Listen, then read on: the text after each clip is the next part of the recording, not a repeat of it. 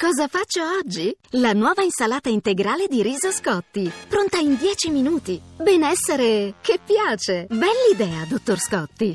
Allora, eh, ci avviamo alle conclusioni con i nostri ospiti. Leggo ancora qualche messaggio prima appunto del loro intervento eh, eh, finale.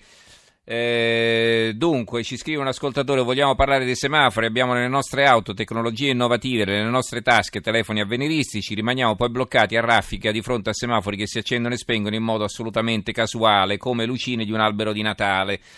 Maria Laura da Roma, i marciapiedi sono sconnessi da Roma centro fino a Morena. Morena, lo dico a chi non è di Roma, eh, è una zona periferica eh, fuori dal raccordo anulare vicino Ciampino addirittura.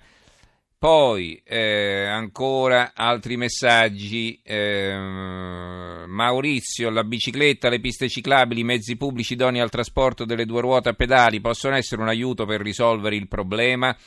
Alex da Cagliari, le strade di Cagliari sono invase da orde di ratti affamati perché la stampa nazionale non si occupa di tale problema, sono scandalizzato. Quindi a proposito dei problemi nelle città, ecco forse potremmo parlare anche dei topi perché Roma e Napoli sicuramente possono dare lezione ai topi di Cagliari. Eh, poi eh, ancora da eh, Felice, da eh, Recoaro, non più Terme, non so perché non è più Terme, comunque ci scrive. Eh, si parlava di città create prima che inventassero le automobili, eh, solo pensando alla Torino Sabauda costruita cent'anni fa quando le automobili erano sulla Luna, sono stati i governi o le popolazioni a creare questa favolosa moderna città eh, nel senso che adesso eh, a Torino le cose funzionano, dice evidentemente il nostro ascoltatore. E poi Giorgio c'è da dire che siamo noi quelli sbagliati quando c'è gente che prende la macchina uscendo di casa per accompagnare i figli a scuola a 200-300 metri da casa. Questo è sbagliato, questi sono i comportamenti che dovremmo noi per primi seguire. Dopo potranno anche arrivare le politiche di lasciare la macchina a casa e tutto il resto, ma finché non ci saranno queste condizioni personali non si potrà fare nulla. A proposito di turismo, ci scrive Fabrizio, sono andato al Museo Nazionale di Piazza Venezia domenica, ingresso gratuito, erano aperte solo 10 sale su 30 per mancanza di personale perché non si assumono i giovani a spasso. È così che valorizziamo la cultura di Roma, un argomento questo del turismo, la cultura che affronteremo però in un'altra puntata. Allora eh, proviamo a trarre le conclusioni di questa nostra interessante conversazione con i due ospiti che ci hanno fatto compagnia finora, riprendendo dal professor Gabriele Grea. Professore. Sì, allora, mh, mm, se devo fare un quadro di quelli che sono forse gli ingredienti di una strategia per la mobilità delle nostre città, mi vengono in mente sicuramente il tema della competizione, dell'apertura della competizione di un mercato che è quello della mobilità, che è enorme. Tutti ci muoviamo, tutti vogliamo muoverci, tutti vogliamo avere la libertà di muoverci. Un secondo aspetto è quello dell'integrazione, i servizi integrati ci fanno muovere in maniera migliore eh, in una dimensione che è ampia. Abbiamo visto come la città sta stretta ai cittadini e agli utilizzatori della città. La dimensione è chiaramente quella metropolitana e a questo livello devono essere date le risposte. Infine un ultimo, un ultimo aspetto, quello delle nuove tecnologie che sono in grado oggi di farci muovere meglio, in modo più armonico, perché il mondo sta cambiando, le abitudini delle persone sta, stanno cambiando la mobilità è sempre meno sistematica e sempre più complessa. Sicuramente eh, il tema fondamentale è anche quello dei comportamenti, di come ci comportiamo, eh, la consapevolezza che la libertà di muoversi è un bene comune eh, che dobbiamo condividere è sicuramente un aspetto eh, che ci fa consumare mobilità in maniera più consapevole. Quindi eh, mm. credo che questi siano gli aspetti fondamentali che un pochino emergono anche dal malcontento delle persone eh, che chiaramente hanno interagito mm. con noi in quest'ora. Certo, vabbè, certo. Eh. Eh, professor De Masi, allora il malcontento, riprendiamo da, da quest'ultimo eh, punto sollevato anche dal professor Grea, insomma è chiaro che chi telefona eh, manifesta, usa anche questa, questa, opportunità per sfogarsi, no? le cose non funzionano e insomma il poterlo anche dire eh, ti libera, ti solleva un po', però poi torni a casa i problemi ci sono tutti. Beh certo, sfogarsi è bene, ma fino a un certo punto bisogna anche indignarsi perché questa è la cosa principale, altrimenti eh, chi deve fare le cose non le fa. Ma io vorrei riequilibrare un po' il tempo dedicato a Napoli, eh, dedicando a Napoli le ultime mie riflessioni. Sì. Napoli è stata l'unica città italiana, grande città italiana, che eh, 20 anni fa ha fatto un suo piano complessivo di eh, recupero della, della mobilità.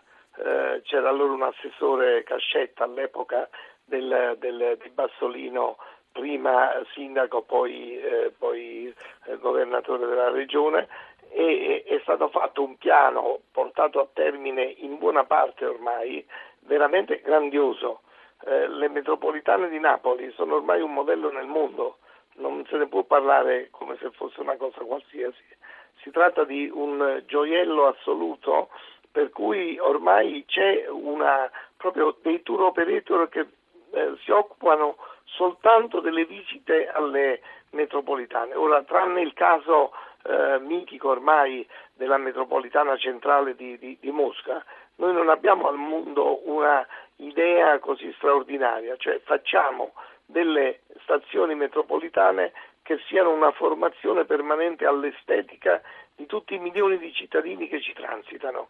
Ecco, queste sono quelle, le metropolitane concepite da Oliviero Toscani, concepite da Achille Bonitoliva, eccetera, cioè dei luoghi in cui musei all'aperto, bellissimi, mm-hmm. di arte contemporanea, quindi non di arte classica, eh, che consentono al cittadino di, essere, di vivere immerso nella bellezza. Mm-hmm. Eh, e anche le vetture sono, bisogna dire, bellissime.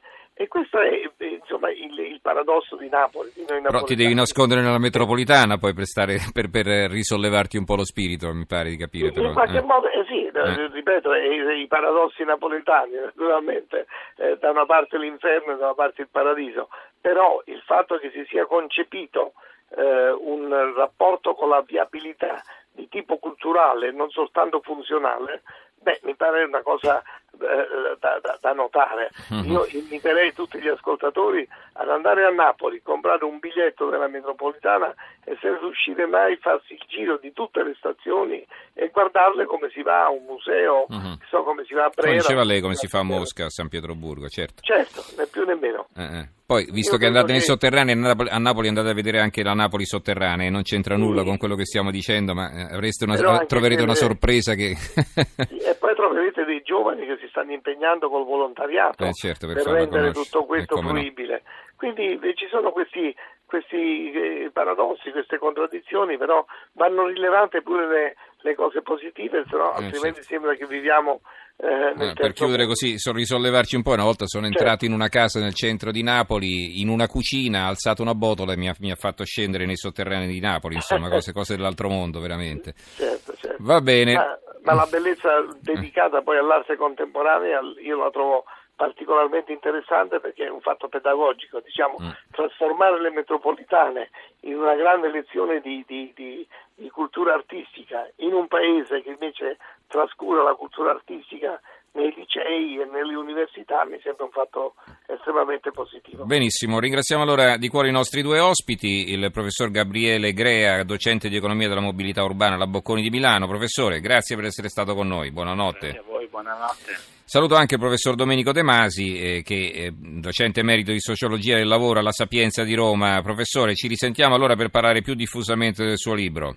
Grazie, grazie. Grazie, ricordo il titolo, edito da Rizzoli, è uscito da poco, Una semplice rivoluzione, lavoro, ozio e creatività, nuove rotte per una società smarrita. L'elogio dell'ozio, insomma, non sarà l'oblomovismo, ma adesso non apriamo un altro ah, capitolo. Può essere un ozio anche, diciamo... Creativo, come dicevano una volta. Sì, creativo eh. e che ci porta in giro per le città in modo gradevole. Benissimo, grazie allora professor De Masi e buonanotte. Grazie, grazie a voi.